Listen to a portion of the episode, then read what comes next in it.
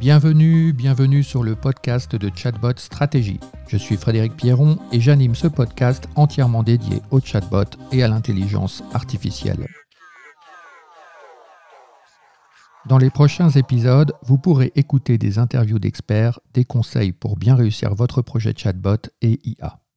À présent, démarrons ce troisième épisode qui met l'accent sur les limitations qu'un callbot peut rencontrer. Le callbot rassemble des innovations technologiques de taille.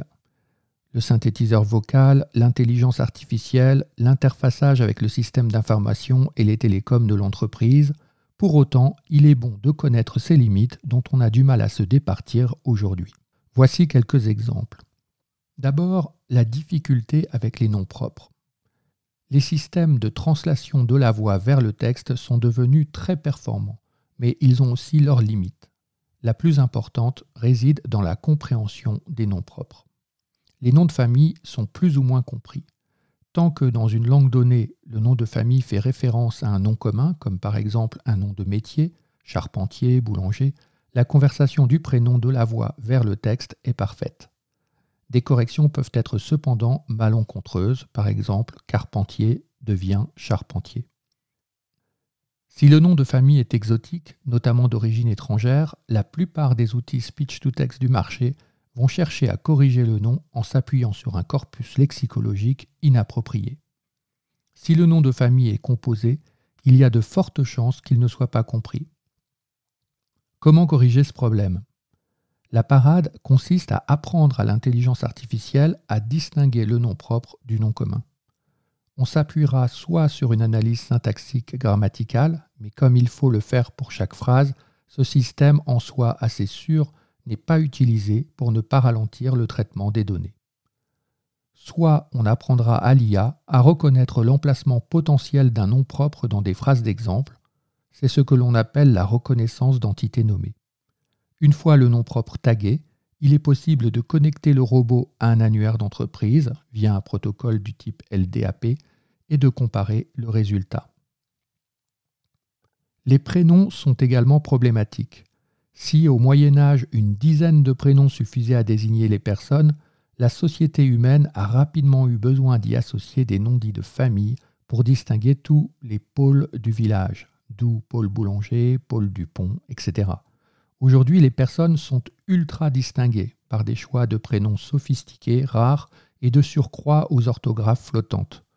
Pour les systèmes de conversion de la voix au texte, il est difficile de savoir si Timothée s'écrit traditionnellement ou Timothée sans H, sans E, Timothée avec deux H, Timothée avec un Y. La solution consiste à traiter le prénom comme une entité nommée. Reste à la distinguer du nom de famille, ce qui rend plus complexes les règles de recherche dans l'annuaire d'entreprise. La toponymie pose aussi problème. D'abord, il y a la même difficulté que pour les noms de famille ou les prénoms. Cela peut se résoudre en comparant le toponyme prononcé avec la liste des communes, potentiellement du monde entier. Ensuite, il y a les ambiguïtés liées à l'expression orale.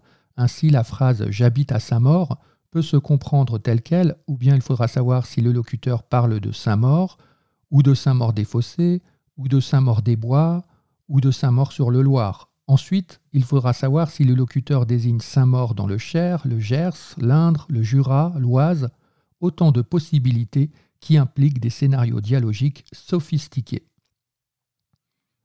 Autre limitation, les accents et les articulations altèrent le signal. Selon son origine, le locuteur peut parler avec un accent plus ou moins prononcé. Il y a non seulement les accents régionaux, mais aussi étrangers. Au-delà des accents, il y a la capacité articulatoire de la personne. Selon son niveau social, ses habitudes familiales, ses handicaps, son état émotionnel, la capacité articulatoire de l'auditeur peut être grandement altérée. En réalité, le parler est à ce niveau idiosacrinsique. Ces deux limites constituent un véritable challenge pour les convertisseurs de voix, car les situations rencontrées sont presque infinies. Il n'existe pas, pour l'heure, de parade réelle la seule solution consiste à s'appuyer sur des systèmes très entraînés. C'est la raison pour laquelle les systèmes de Google, Amazon ou encore Apple ont des années-lumière d'avance. En implémentant leur système au sein des téléphones, ils accumulent une expérience colossale en ce domaine que peu de startups sauront rattraper. Ajoutons également que le niveau socio-éducatif de l'interlocuteur provoque des variations importantes de pratique de la langue. Au niveau syntaxique, l'ordre des mots pour construire la phrase peut grandement compliquer l'interprétation de l'intelligence artificielle. Au niveau paradigmatique, c'est-à-dire du choix des mots, les surprises peuvent être de taille. L'oral peut être plus relâché que l'écrit. Ainsi, un véhicule peut rapidement devenir une Renault, puis une bagnole. Les niveaux de langue sont aussi pris en compte quand on crée un chatbot purement textuel, mais le callbot implique de considérer l'expression orale avec sa complexité propre. Enfin, la qualité technique de la communication est fondamentale. Le signal peut être altéré. Friture télécom, instabilité du débit numérique, mauvaise tenue de l'appareil ou encore bruits ambiants comme les travaux publics, le réseau routier proche, les bruits de foule. Ces problèmes peuvent provoquer des artefacts qui vont introduire dans le signal de la parole des bruits parasites. Le convertisseur STT reçoit un signal complexe et parasité.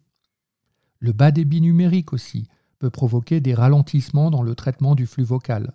Il est donc crucial d'installer le callbot sur une infrastructure capable de résister à tous ces aléas. En conclusion, le callbot est une technologie opérationnelle mais dont il faut prendre en compte toutes les spécificités. Faire un callbot n'est pas faire un chatbot, encore moins un serveur vocal interactif. Il vous faudra donc bien prendre en compte toutes ces limites pour bénéficier de toutes ces qualités. Voilà, cela clôt notre troisième podcast. Si vous avez des commentaires, n'hésitez pas à les laisser sur le site de Chatbot Stratégie. En attendant, n'hésitez pas à vous abonner si ce déjà fait et à partager ce podcast à toutes les personnes qui ont envie de se lancer dans l'aventure des chatbots. À très bientôt.